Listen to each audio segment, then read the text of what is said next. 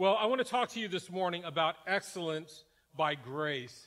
And uh, we'll warn you ahead of time. I'm sort of in a bit of a dad mode this morning. So if you are in a season of processing dad issues, father wounds, I, I really urge you listen to the first part of the message hard.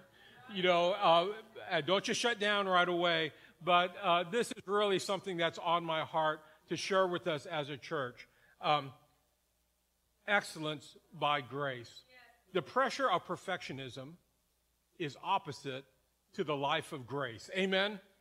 That internal sense of always being not good enough, of needing to try harder, of not being pleasing to God, of not being uh, lovable enough, all of that is, is the message of hell that Jesus came to save us from. Amen?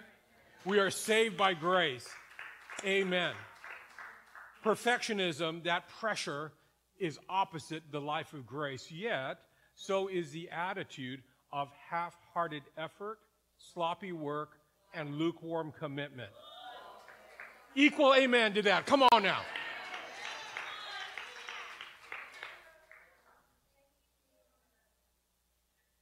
This is such a personal battle for me because I am by nature driven in an unhealthy way by perfectionism.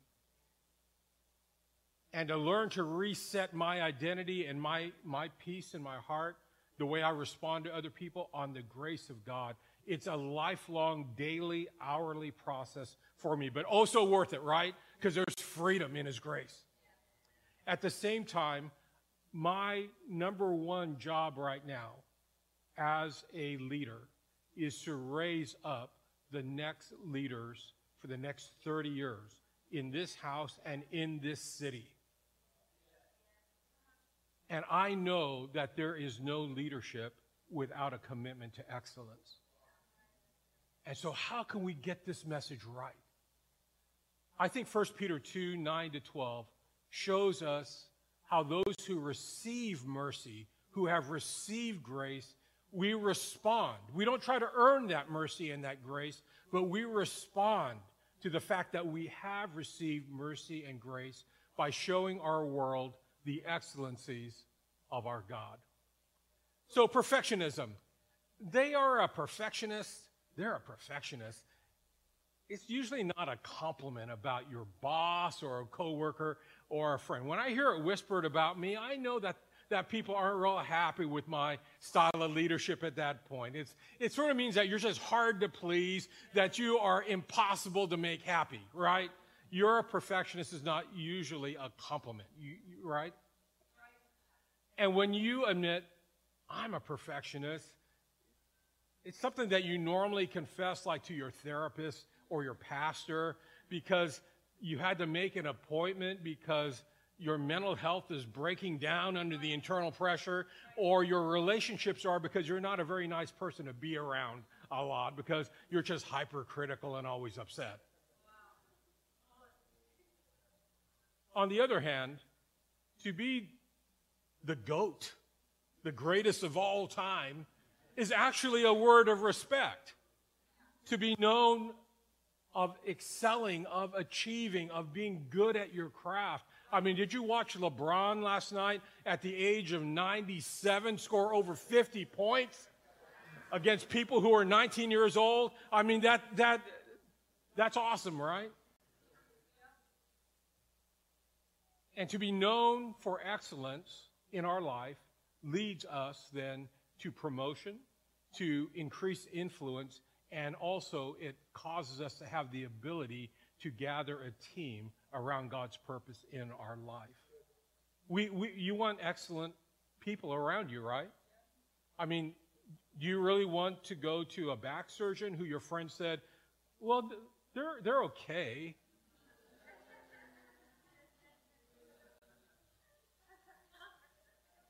How do we make our way forward to not be driven by perfectionism, but to accept the call to excellence that makes us leaders of influence. And here's my honest concern. So, going full dad mode here, okay? In reacting to the pressure of perfectionism, within our souls and honestly within the church for a lot of its history, where guilt and shame was thought to motivate people to try to do better. Some believers now associate any hard work or sustained commitment as legalism or bondage. Oh, if it, if it means I got to work hard at it, well, that's just legalism. What do you mean you're asking for a six month commitment? That's bondage.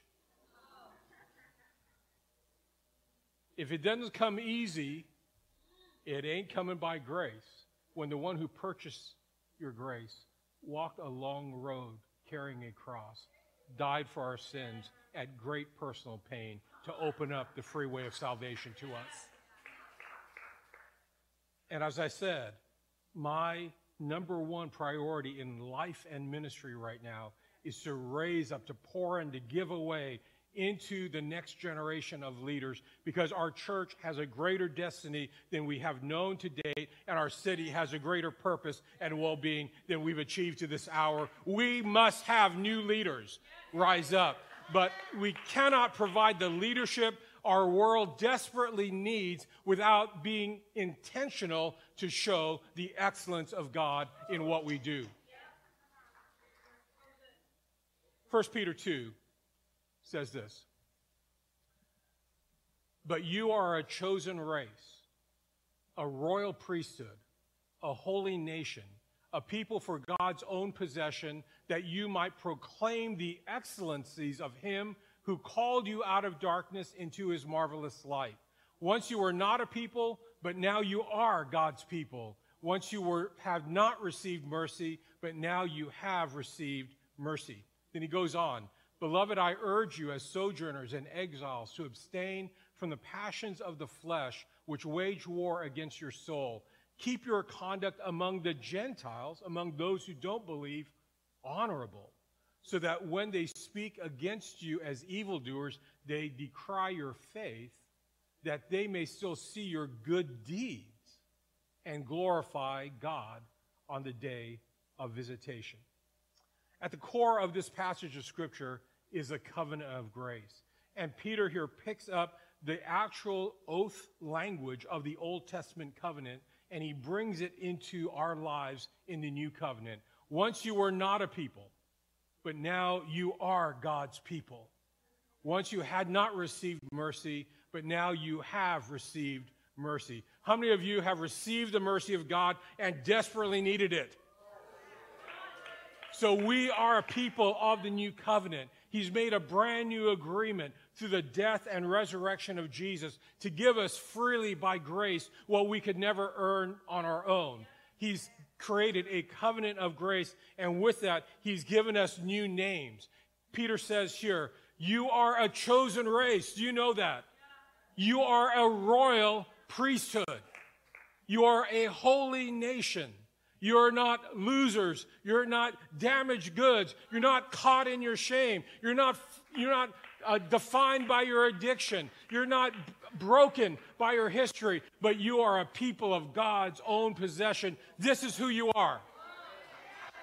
And we want to come into that identity of grace. Uh, Pastor Will, the last two uh, messages, so powerfully uh, given to us out of the life of Jacob, uh, talked about giving it a new name. And this is what he said last week. So many times we step into this relationship with the Lord thinking that we carry the advantage, thinking that, you know, what if I perform the way I need to, then God will respond the way that He should. And we think that our relationship is based upon what we do in order to get God to move. But God says, I already moved and I sent my son. Amen? I did everything that I needed to to do so that you would have life, so that you would have freedom, so that you would be restored, so that you would have a fresh mindset, a new beginning. I poured out everything so that you could walk in abundance. Amen? And I believe this with all of my heart. And I want to continually live as a new covenant member. I want to live in the identity that God has declared upon our life as the Garden Church. You are a chosen race. You are now a royal priesthood. You are a holy nation. You are a people of God's possession. But I also want us to complete reading the scripture because it says, and this was all done with a clear purpose that you might proclaim the excellencies of him who called you out of darkness into his marvelous light. That all of this has been given to us, but in us receiving it, it becomes then the springboard for a divine purpose in our life that we are to proclaim the excellencies of our God in what we do. The Greek word here for, uh, that uh, is translated excellencies is the Greek word arete, and it's used to refer to excellent character or deeds of one who is worthy of praise. It's a highly prized work in the culture, word in the culture of that time. And excellence describes something that is unusually good. Like that wasn't just pad thai, that was just unusually good pad thai. Yeah, it is something done exceptionally well. It's something that surpasses ordinary standards. Our God is unusually good. Our God has done exceptionally well, and our God is much higher than any ordinary standards.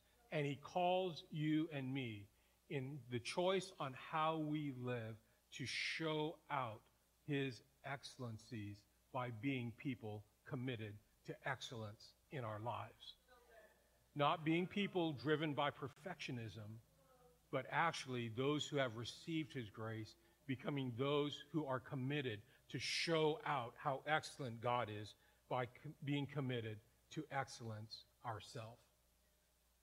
There is an inner devotion that Peter moves right to to say this is one way that you display the excellencies of God. Beloved, I urge you, as sojourners and exiles, to abstain from the passions of the flesh. Don't be driven by the appetites that drive the rest of society, by the, the things that push and, and, and beckon to our culture, because these things wage war against your soul. It begins within, it begins with the character that we have. And character always shows.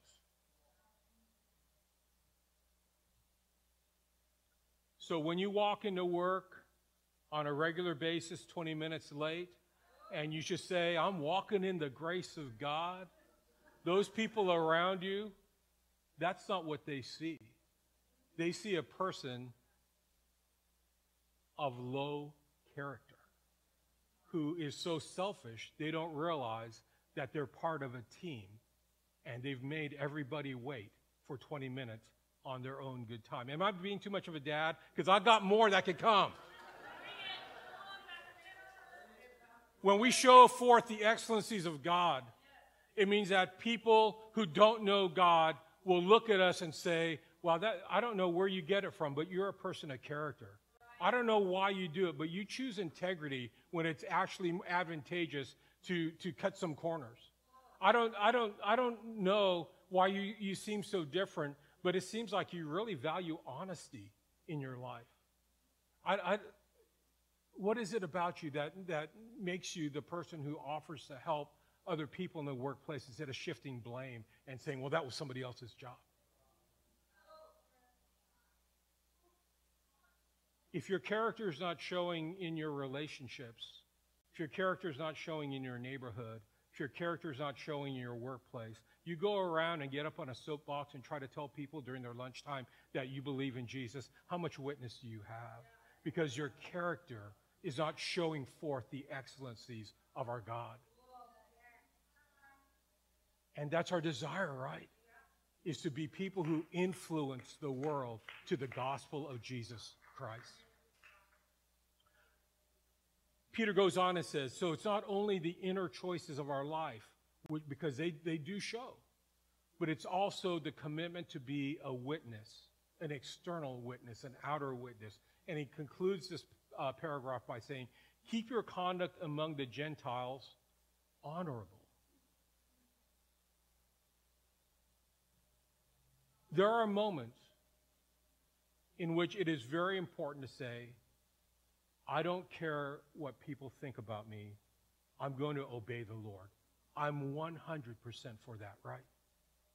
But there is also a counterfeit attitude that says, I simply don't care what people think about me. Because the Bible says your reputation among those who don't believe the Lord is of critical importance to your witness. And make sure that what you're claiming to be an expression of freedom in Christ, of boldness in Christ, is not just you not liking rules and not liking to be part of a culture of, of a hyper independence. Because the Bible says, let your conduct, let how you act day in and day out make you to be considered a person of honor by those who don't know the Lord. May your neighbors think that you're a person of honor. May your extended family think that you're a person of honor. Because, you know, it's not a great compliment if they only think you're religious.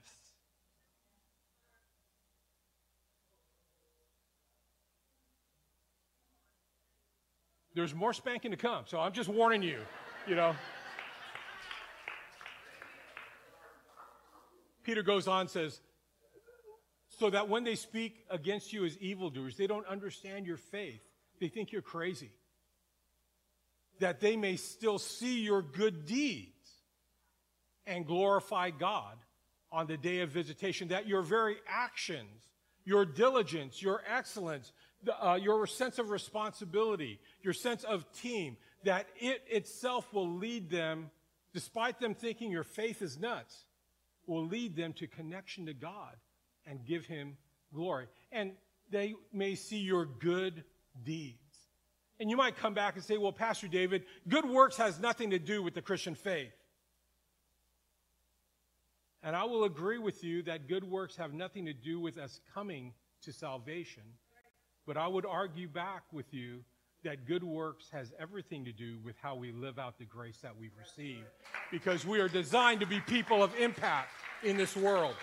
Jesus himself said. So if you want to argue with him about the religion he started, take it up with the master. Let, you are the light of the world. A city set on a hill cannot be hidden, nor do people light a lamp and put it under a basket, but on a stand, and it gives light to all in the house. In the same way, let your light, not even God's light, let the light of your character, let the light of your actions shine before others so that they may see your good works. They may see the excellence of your life. And that will cause them to glorify your Father who is in heaven. There is no leadership without a commitment to excellence. The rest of this society does not really care about our doctrine. The rest of the society really doesn't care about what we say. But this society can be transformed by us gaining credibility and influence in the hearts of women and men in our community so that there is then a bridge by which to share with them the gospel of Jesus Christ. You guys hearing me? I so believe in this generation that is coming up. You are going to run farther and do greater things. You're going to see uh, thousands of souls saved. You're going to see a movement in our city that continues to transform it to the glory of God. I believe it is all possible, but this I know as someone who has made that same effort in my day, it will not happen unless we have leaders committed to excellence in their lives. And we need to get out of our minds the false theology that says any effort, any work, if it's too hard, if it takes too long, it's not part of the life of grace. and instead say, Because I've received the grace of God, I want to continue then to display his excellencies in all I do. In my relationships at home, may I try to be an, as excellent a spouse or a parent or a grandparent as I can be. In, in my social circle, when people read my Instagram or my Facebook, do they see me praising God or do they see, com, see me complaining about other people? How's my witness there in my social circle? In my workplace, am I considered to be a person of honor that therefore is promotable to have greater influence so that in my workplace I can bring greater good as I exercise the principles of Christ in all that I do? We've talked here about the seven mountains of influence over the past 15 years here how all of us are called to full time ministry where we work and where we live. Amen? In the same way that Pastor Will and I on a Sunday morning, before we minister the word, we're going to be engaging God's presence. We're asking for His grace. We're focused on His anointing. We're aligning our, our, our souls up to the mission that when you wake up on Monday morning and get ready to go to your place of business, or you're ready to go teach in your classroom, or you're ready to serve in that government office, that you wake up with the same sense of sacred duty that a pastor wakes up with on Sunday morning, that this is my call, this is my mission, this is my assignment, and Lord, give me the grace to be excellent at what I do and represent you well. And so it may be in the realm of the arts and media and education it may be in the realm of business. It may be in the realm of the church. It may be in the realm of education. It may be in family. It may be in government. It may be in healthcare. Wherever God has called you to your full time ministry, we need leadership. And leadership is based upon a commitment to excellence in our life. We have a, a, a difficult story at the, in the early part of the Bible in Genesis chapter 4 the story of Cain, the older brother, and Abel, the younger brother. It says, In the course of time, Cain brought to the Lord an offering of the fruit of the ground. And Abel also brought of the first fruits of the flock and of their fat portions. And the Lord had regard for Abel and his offering. But for Cain and his offering, he had no regard. So Cain was angry and his face fell that idea of his face falling in, in, in the Bible means that he disconnected his gaze from God.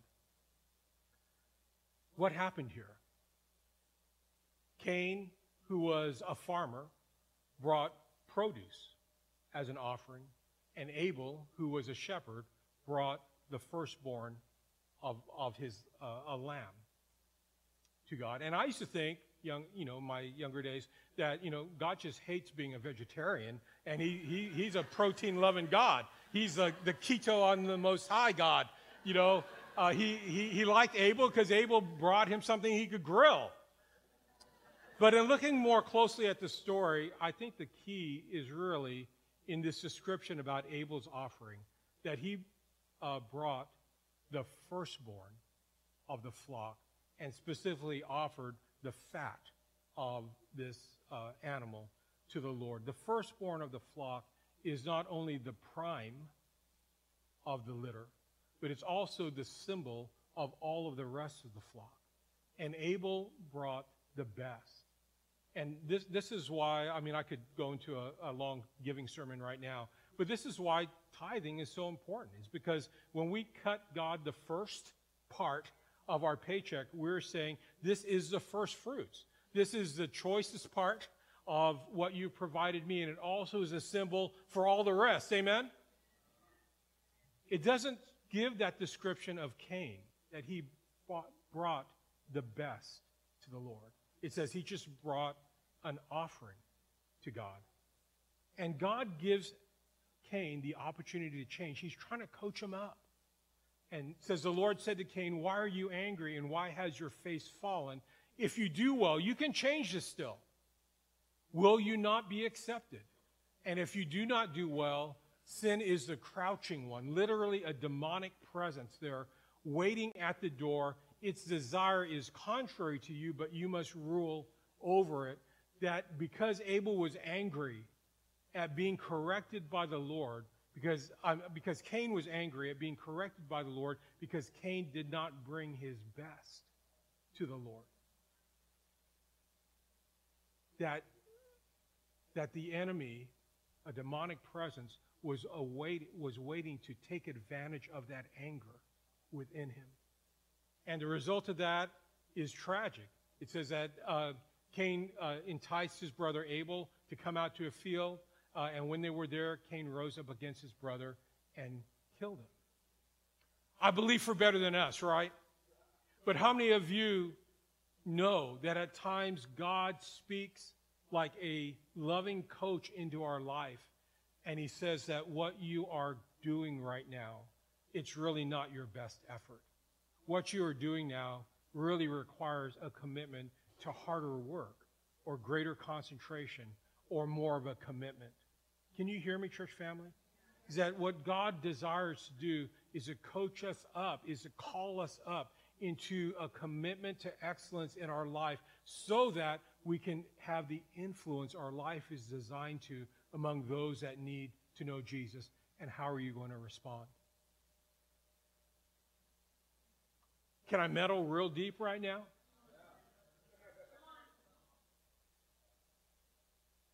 You leave a church angry because when you asked to be part of the worship team, the worship pastor said, Hey, why don't you go and practice for a while? Oh, that's legalism. You're rejecting my gift. You're quenching my spirit. I'm responding just like Cain. I'm angry. I'd like to murder all those other worship leaders at that church.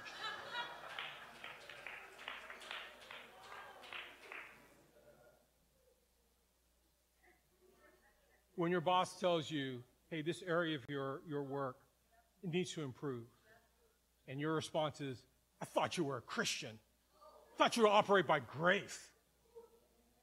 You're in the spirit of Cain, of not receiving the coaching of God to call ourselves up to a level of excellence that allows us to be an influence to people around us. But I know better for us, right? We're having a different ending than ending in murder. and in the story of God being worthy of our best. I love, love what was being said in, in worship. I think it was first service that, that thank you, God, we're able to give you a sacrifice of praise. It takes our time, it takes our effort. Sometimes we've got to align our emotions to a different place than we currently are, but, but you're worthy of it all. You're worthy of our best. See, in the offering of Abel, the, bringing of a lamb reminds us that when we offer God our best, it's still always based on the mercy of God. This is the second element of this story. The first was in Genesis 3, after Adam and Eve turned away from God, rebelled against him, and they were covered with shame. That God actually took the life of um, animals and he clothed them with skin. Again, forecasting that it's going to be by the sacrifice of another that you come back into relationship with God. And that's exactly what Abel's sacrifice showed us, uh, is that it, it is the, the death of another on our behalf. It's grace that allows us to come into this relationship with God. So even when we are committed to excellence, even that is based off of the grace of God operating in our life. The Apostle Paul puts it this way, and this is out of the Passion Translation. Yes, I am the most insignificant of all the apostles, unworthy even to be called an apostle because I hunted down believers and persecuted God's church. But by God's amazing grace, God's amazing grace has made me who I am today. Amen, right? But he goes on. And this grace to me was not fruitless. In fact, I worked harder than the rest.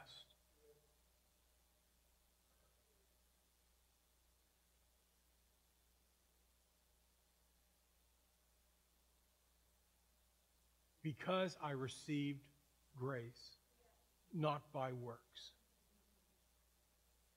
And that grace found me when I was an enemy of God. destined to an eternity to be judged by my own failures because I received that transforming grace, I am who I am. And because I've received that transforming grace, not by works, I try to work harder than anybody else to fulfill the mission of God in my life. This is what Paul concluded. And this is what I urge us to do. Those who are called to be transformative leaders in this church and in this community, may we have a response to grace that is coming from a commitment that results in a commitment to excellence. Don't let a commitment to excellence be a performance for God's acceptance. That's death, amen? But let your commitment to excellence spring up from gratitude for God's grace. That's the Bible. It's so human that we find ourselves in places of apathy in certain areas of our life where we just sort of quietly conclude, well, I'll just do enough to get by. They won't ever really know. I'm just sort of tired of trying so hard. You know, I've learned in my own life that that apathy almost always comes from a lack of gratitude in my life. If I'm not grateful to the Lord Jesus Christ for my salvation, and you say, well, you're a pastor. Aren't you grateful all the time? Well, there are moments where I just sort of forget about it. If I'm not grateful to the Lord Jesus Christ, I don't really feel like serving him with excellence, right? If I'm not grateful for my family, I don't really feel all that enthused about going the extra mile to help them. If I'm not grateful for my church, then every invitation is instead an obligation and pressure upon my life. If you find yourself this morning saying, you know, Father, there are things in which I've gotten apathetic about, I'm not really committed anymore to making my best effort there, I urge you, instead of just trying to shame yourself and guilt yourself, just return to gratitude. And remember, Lord, thank you so much for what you've provided. Thank you for your goodness. Thank you for my family. Thank you for my job. Thank you for my church. Thank you for the life you've given me.